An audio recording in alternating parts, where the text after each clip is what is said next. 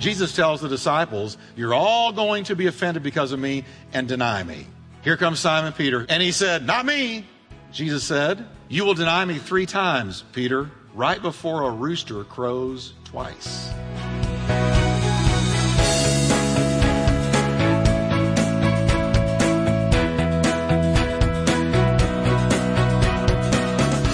Welcome to Life Talk with Dr. Jeff Wickwire, author and founding senior pastor of the exciting Turning Point Church in Fort Worth, Texas. Pastor Jeff is known for his heartfelt and practical proclamation of the scriptures. We are so glad you joined us today. So stay tuned as Pastor Jeff teaches, encourages, and challenges you from the Word of God.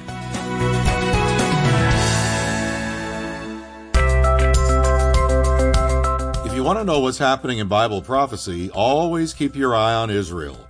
Hi, everybody, and welcome to Life Talk. I'm Jeff Wickwire, and thanks for joining us. Today, we're starting a brand new series I'm calling Israel, God's Timepiece. The land of Israel is about the size of New Jersey, but the Bible says it will be the epicenter of world attention as the time of the end draws near. In fact, the prophet Zechariah predicts that Israel will be a very heavy stone for all peoples and that all nations will one day be gathered against it. Are we there? Well, grab your Bible and let's go right to our message on Israel today, starting with Jesus, the indisputable prophet.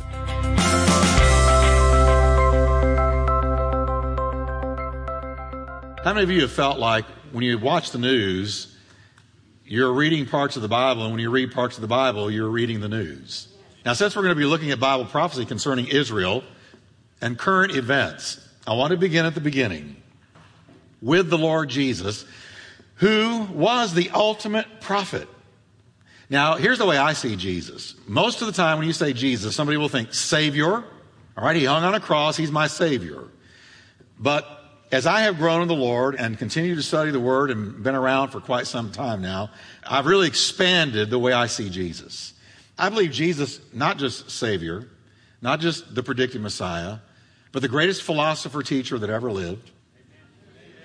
I mean, if you want to know how to live life, read Matthew 5, 6, and 7. Sermon on the Mount. In those three chapters, Jesus puts to shame all the philosophers of the world.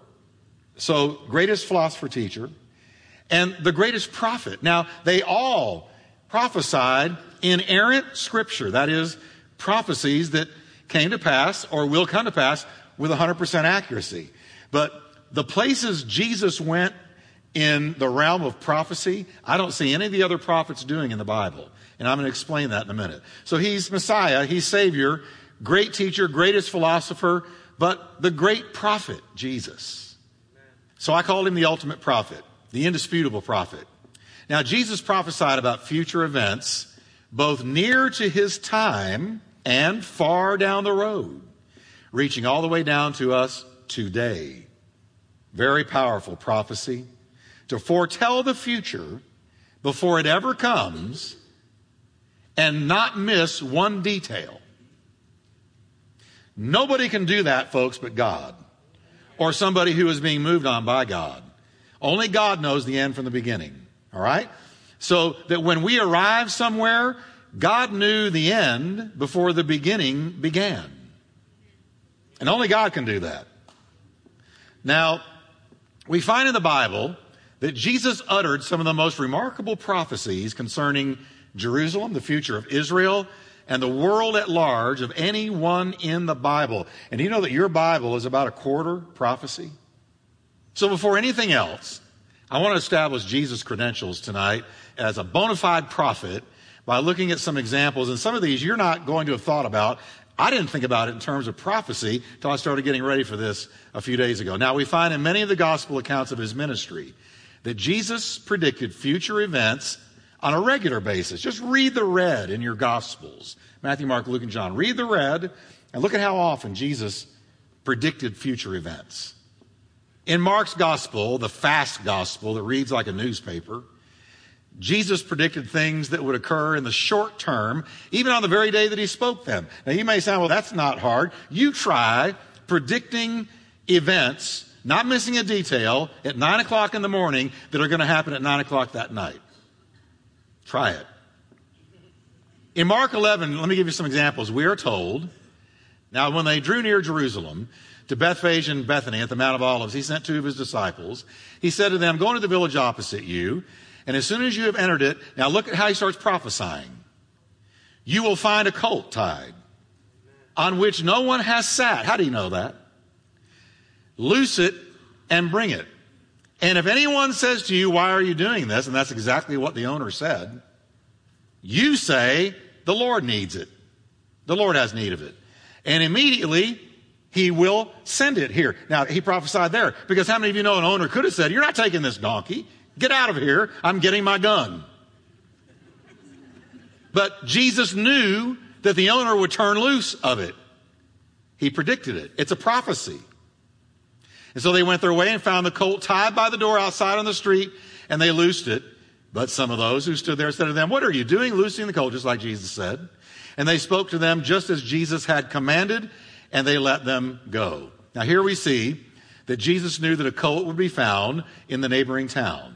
He foresaw his condition tied up. He also knew that the owner would protest and exactly how the protest would be worded. It all happened just exactly as he had predicted to the detail. Now, another example Mark 14. And he sent out two of his disciples and said to them, Go into the city, and a man will meet you carrying a pitcher of water. How do you know that? Really, it's almost kind of spooky if it wasn't the Lord. Go into a city, and you're going to run into somebody carrying a pitcher of water. Follow him. Wherever he goes in, say to the master of the house, the teacher says, Where is the guest room in which I may eat the Passover with my disciples? Then he will show you a large upper room. Notice how Jesus is prophesying. He's going to show you a large upper room, furnished and prepared. There, make ready for us. So the disciples went out, came into the city, and found it what? Say it with me. Just as he had said to them, and they prepared the Passover. Now look at this. Jesus had peered into the short term future, and he prophesied several things. First, a man will meet you carrying a pitcher of water. Notice how Jesus was at the end before the beginning began. So when you go into your tomorrow, he's already there. Second, as you follow him, he will enter a house. And you're to go in after him. Well, hey, that's B and E in our day, breaking and entering.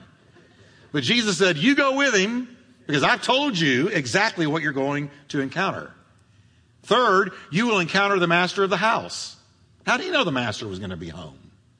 Ask him in my name where the room is where I can eat the Passover with my disciples. Fourth, he would show them a room. Not just a room. He said it's going to be a large room, second story, and it's going to be fully furnished and prepared. So I want us to get a grasp here on a real basic scale. All right? That Jesus prophesied all the time and he never missed. Jesus went ahead of them. He was already there. Now, here's the thing about God God doesn't abide in time like we do, God abides in an eternal present. So, in the future, He's already there. In the present, He's already here. And in the past, He's there. He is not subject to time. He doesn't age. He can't. He created time and he created things to abide in time that wear down with time, but not God. So God's already in your next year, knowing how you're going to arrive, what you're going to arrive to. That's why the psalmist was able to say, He prepares a table before me in the presence of my enemies. He goes ahead of me and prepares for my arrival. And He knows how I'm going to arrive and what I'm going to need. So that if you really get a grip on this, it does a number on anxiety and worry. Some of you are looking for a job. God's already there. He already knows where you're going to land. In the meantime, He's taking care of you. But notice this. It's amazing. His disciples went out and found exactly as He had said to them. Not one detail was off. Jesus had predicted in the morning time events that would unfold later that day. In one day, this happened. He saw it all as if he had watched a movie of it, And this is also exactly what happened when Jesus told Simon Peter that he would deny him three times. This really hit me today in a way that I've never thought about. Jesus tells the disciples, You're all going to be offended because of me and deny me. Here comes Simon Peter, who always spoke before he thought. And he said, Not me.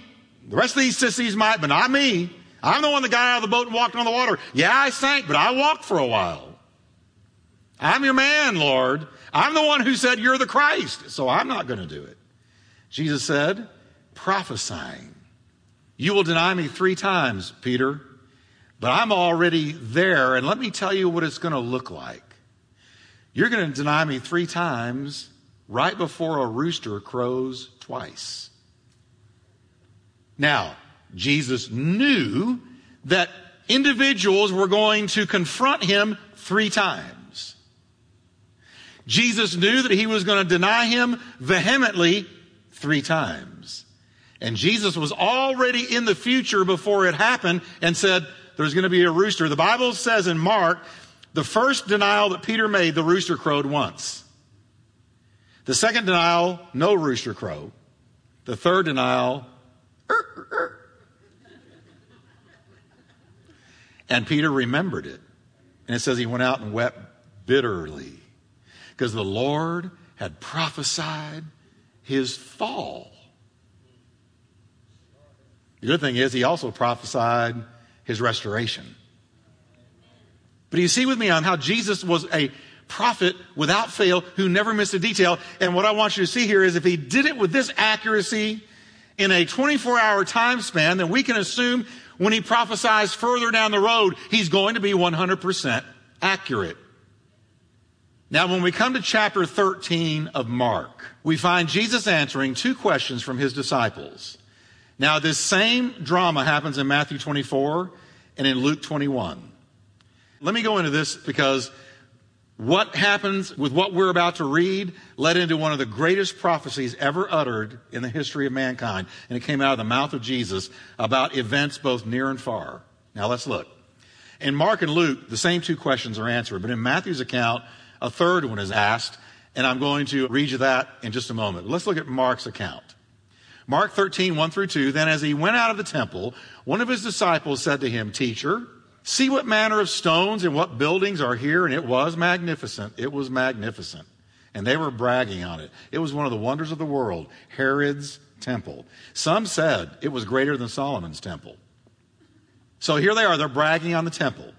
Wow, isn't this incredible, Lord? Isn't this amazing? Have you ever seen an edifice like that? And they're all taken by it, but not Jesus. He wasn't taken by it at all because he knew that within it God didn't have his way. God's will wasn't done. There was no God. It was just a temple. So Jesus answered and said to him, Do you see these great buildings? Now, what did he say, church? Not one stone shall be left upon another that shall not be thrown down. Now, when Jesus said that, he prophesied. When he prophesied, do you think he was going to be as accurate as he was with the three examples I gave you? Oh, yeah. He was just as accurate. Now, watch this. This statement from Jesus about the future destruction of the temple stunned the disciples. Now, I tried to think of something, um, some parallel um, example I could give you, and this kind of works, but it'd be like somebody predicting the imminent utter destruction of Cowboy Stadium. Seats 100,000 people. It's supposed to be the greatest sports stadium in the country. It's almost as if I said, Do you see this great stadium? I tell you, that this will not exist in one year. It will be nothing but dust. It will be gone. You would say, no way. Well, the temple, when Jesus talked about its imminent destruction, it caused within them 10 times that reaction because their affections were there. That's where their religion and where their God was based. It was their church. The disciples got with Jesus privately, and they couldn't wait. And they asked three questions, two recorded by Mark and Luke, and a third one recorded by Matthew. We're going to add Matthew's question in the following quotes. So here they are. First, they asked, Tell us, when will these things be? Second question, and what will be the sign when all these things will be fulfilled? That's Mark 13, 4. Then in Matthew, here comes the third question What will be the sign of your coming and of the end of the age? Now, pay real close attention, church, because this is where people really get messed up and mixed up and miss what Jesus said. The first two questions, and I'm going to go over this over and over, be sure we get it. The first two questions had to do with what Jesus had just said about the temple. The third question, they decided, well, as long as we're asking, we might as well go down to the end of time. And they asked him the third question, what is going to be the sign of your reappearing and the end of the age? Now, it's very important to pay careful attention to the wording here when the disciples ask, when will these things be? They were talking about the destruction of the temple that he had just talked about. Jesus had said the temple was going to be destroyed. They asked, when will these things happen?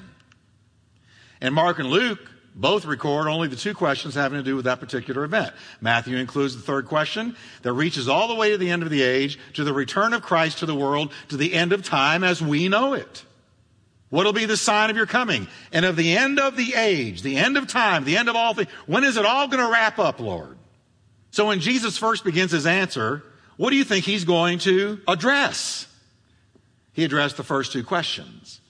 He says, and they were, when will these things be, the destruction of the temple? And what will be the sign when all these things, the destruction of the temple, be fulfilled? Now, much of what Jesus answered the disciples concerning what was soon to come upon their generation has been interpreted by many to be aimed at us today, but they weren't. They were aimed at them. We have to keep in mind that here stands Jesus, 2,100 years ago. He's standing in Jerusalem in front of the temple, talking to Jewish men who lived in Israel predicting events that were going to come upon their generation. They want to know, hey, this is going to impact me. If you're telling me the temple is going to be destroyed, now you're messing with my stuff. So I want to know. When is this going to happen, Lord? Are we going to be alive to see this? How soon is this? It was an answer to questions they had asked about one of his predictions, the prediction of the destruction of the temple. Now, Matthew's third question lets us know that part of what Jesus said in response did indeed have to do with the end of time, with the last of the last days, but not all of what he said. So, what did Jesus say would happen to their generation, and was he accurate? He begins by warning them about the various calamities that would come their way, and you're going to recognize this. But now, let me clarify, church, why I'm starting here. Because I want us to get a foundation on Jesus as a prophet and how many of the prophecies we thought had to do with us really had to do with them, but there's plenty that have to do with us. But we need to learn to distinguish between the two and rightly divide this word. Okay? Here we go. Jesus said first that there would be deceivers. He said the first thing out of his mouth, and he said it three or four times in his discourse, be not deceived. He said your greatest danger is deception.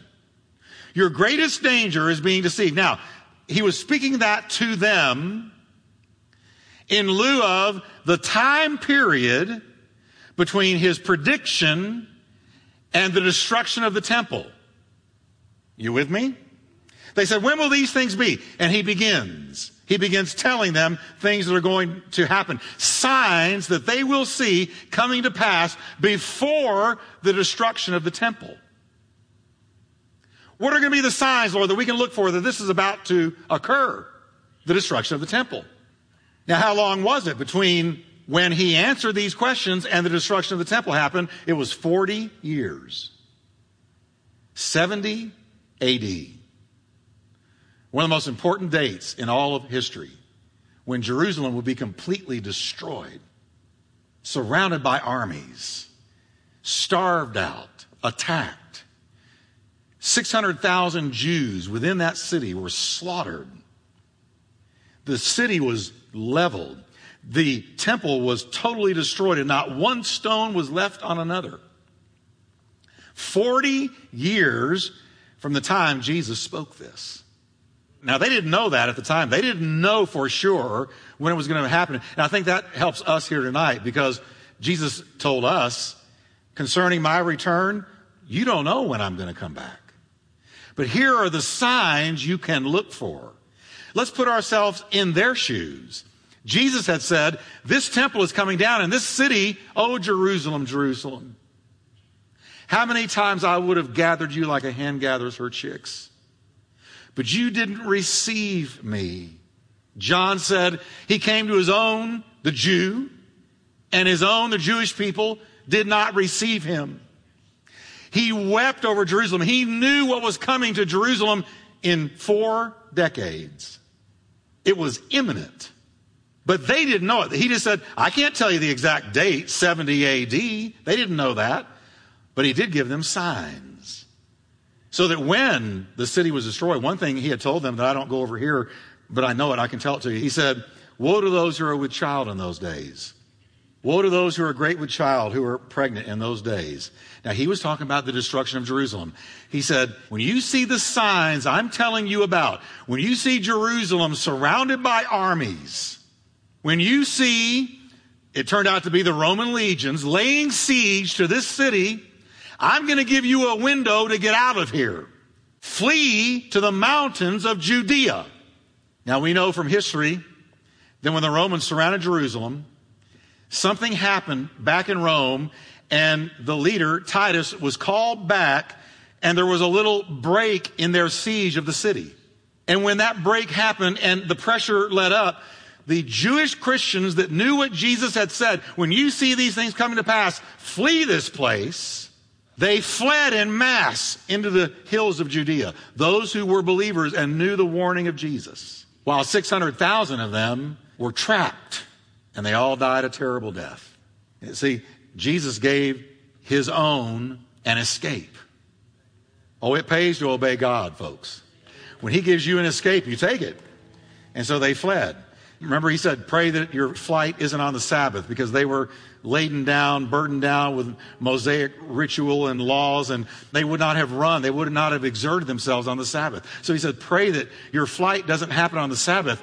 Pray that you're not pregnant with a child. And so he gave them a gracious, merciful, open window to run before the Romans really moved in and took the city, which took seven years.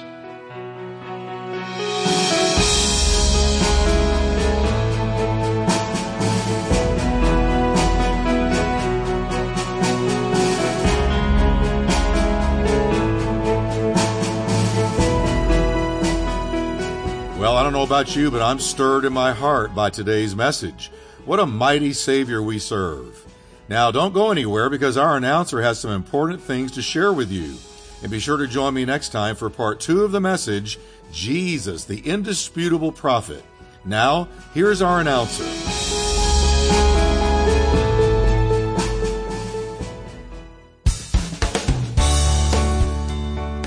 You can bring Pastor Jeff Wickwire and Life Talk right into your home, your car, or wherever you may be to lead you on the exciting journey of building up your Christian walk in faith, hope, and love. For a gift of any size to Life Talk, Pastor Jeff will send you a CD collection of some of his most anointed and inspiring teaching series. These CDs will strengthen your faith and build your understanding of what Christ Jesus did for you at the cross. You will begin to understand just how much our Heavenly Father loves you and the whole world. So call now, toll free, 877 884 3111, or just log on anytime, day or night, to lifetalk.tv.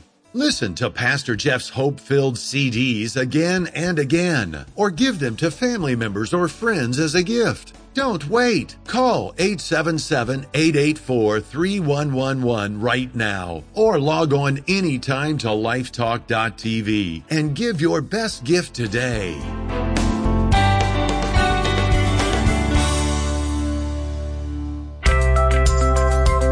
Jesus, the indisputable prophet, is the first message of Pastor Jeff's new series, Israel, God's Timepiece.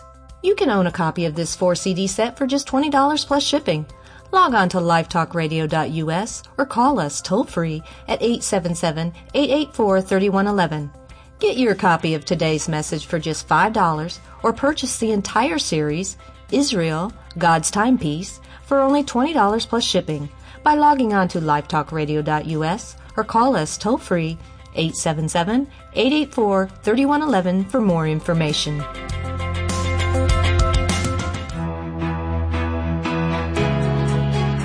Been listening to Life Talk with Dr. Jeff Wickwire. To find out more about Dr. Wickwire's ministry and Turning Point Church, visit us at lifetalkradio.us or call us toll free at 877-884-3111. That's 877-884-3111. And as a reminder, Life Talk is a listener supported ministry. We exist to bring God's Word to thousands of people in your area on this great station. So your prayers and financial support go a long way in helping us with this endeavor. Please prayerfully consider helping us. Thanks again for listening today, and we look forward to meeting with you once again on our next Life Talk broadcast.